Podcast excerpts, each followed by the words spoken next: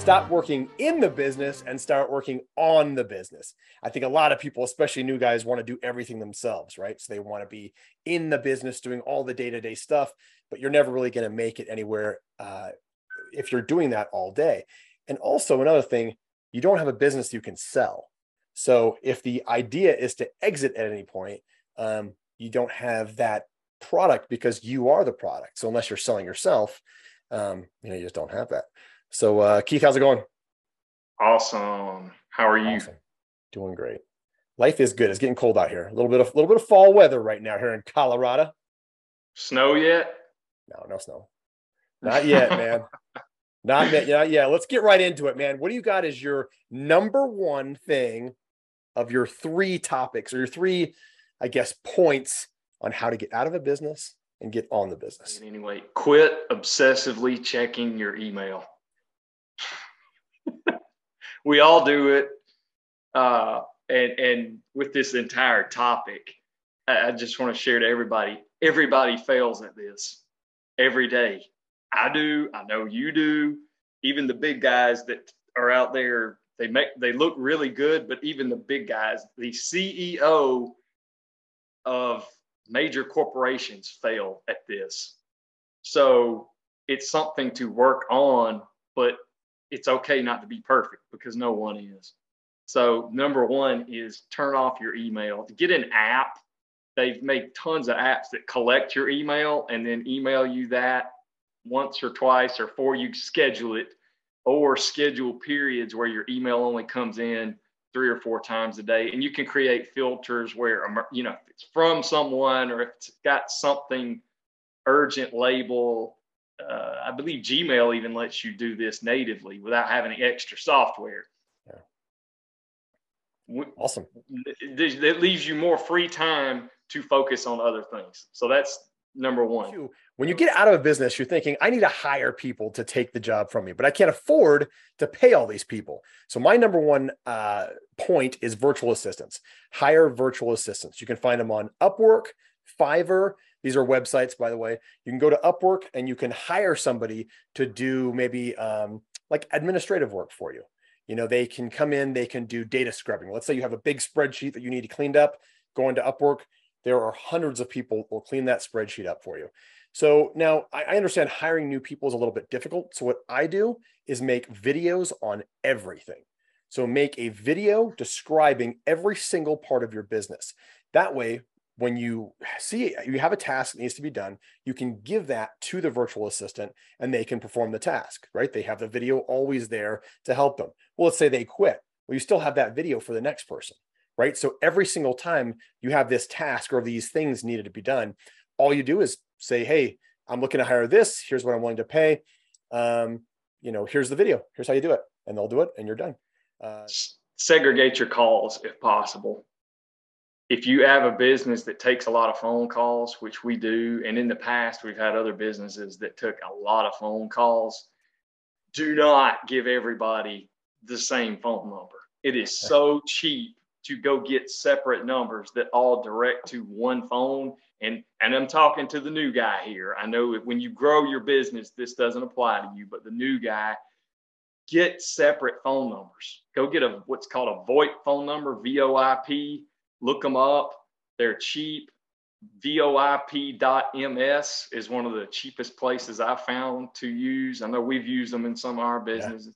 Yeah. And um, segregate those phone calls because if you're answering every phone call, you, what's going to happen is you're going to be in the middle of something extremely important that's going to make you money, maybe hopefully thousands of thousands of dollars, and you're going to get a phone call about something stupid. Hey, I didn't understand this. Can you make that me?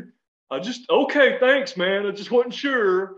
and you spend five minutes talking to a moron about something that didn't make any sense.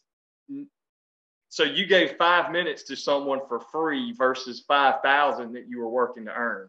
You traded five minutes for free for the five thousand that you were potentially about to get. Segregate your phone calls and give people separate phone numbers. That takes minutes to set up. It costs pennies, pennies literally yeah. to do that. Okay. My number two would be to outsource your billing. So outsource your billing. You don't want to be collecting checks, having people come to you with cash every day. So what you need to do is find a system that will automate everything. So they get a bill, they get a link. Let's just say they get a link. So your customer gets a link to uh, whatever the billing service is. They log in with their own credentials and they do the work from there. They enter their credit card information. They see uh, everything on their side. So you're not having to mess with this. And you don't have to hire a full team to handle your billing. It's literally automated. Um, you can get monthly payments from that. You can get, uh, if the customer doesn't pay, some of these systems will notify them and you that they're delinquent on their payments. Um, it gets rid of any sort of issues that you would have to deal with. Uh, some of these even calculate interest. So if you want to, if you had a service or business that you're trying to calculate interest for, a lot of these will do that as well. So automate your billing immediately. It's one of the easiest things you can do. Uh, like we said before, it's very affordable and um, it gets you out of that issue. So you don't have to worry about that anymore. You know, the money's coming in no matter what you're doing. Uh, the customers, it's on the customer and the system. Find software to help you manage your business. Find some type of management software. Yeah. So, to your point, the billing, when you're new, the first question you ask is, How much is this going to cost me? How much does this cost, man?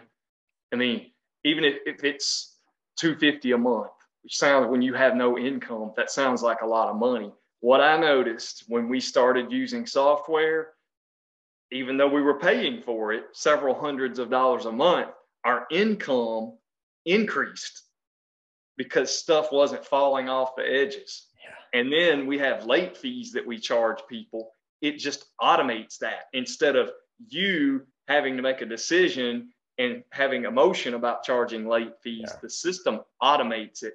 And it's amazing how many people live their life and they just pay late fees and they, they never question them. Yes. But you, as the owner, the manager, the landlord, the the boss, whatever, you see it through human eyes, and you want, oh, I don't know if I want to charge them that yeah. yep. ten dollar late fee or fifteen dollar late. So when you automate it, it doesn't become optional; it becomes automatic. Yes. So find some software to let your life get easier. It is get a bookkeeper. Um, to have your numbers in front of you at all times is essential. You don't want to have to be going through your bank statements, you know, through, you, you don't want to have to try to build your own profit and loss statement off the top of your head every single day. You want that stuff to be able to be seen right away. Um, and, and why do you want that? Why do you want to be able to see your numbers all the time? Sometimes they're not very nice and you're like, ah, I'm not really doing bad. But that's good. It helps you strategically uh, prepare for where your business is going right? If you're losing money, well, where are we losing money? You know, I can look at these numbers right now and I can see, okay, we're losing money. Oh, wait, look at this line item right here that my bookkeeper did. Um, looks like we're spending a little bit too much on this particular product or this service that we really don't need. Let's get rid of that. Boom. Now you're back up. But if you're if you don't have that those numbers to look at, it's going to take you two three hours to go through all your bank statements, you know, all your your uh, income statements to to determine you know where the loss is or where we're even at. If you you may have no idea where you're at at all. Um, so my one one thing you would want to pay money for is to get a bookkeeper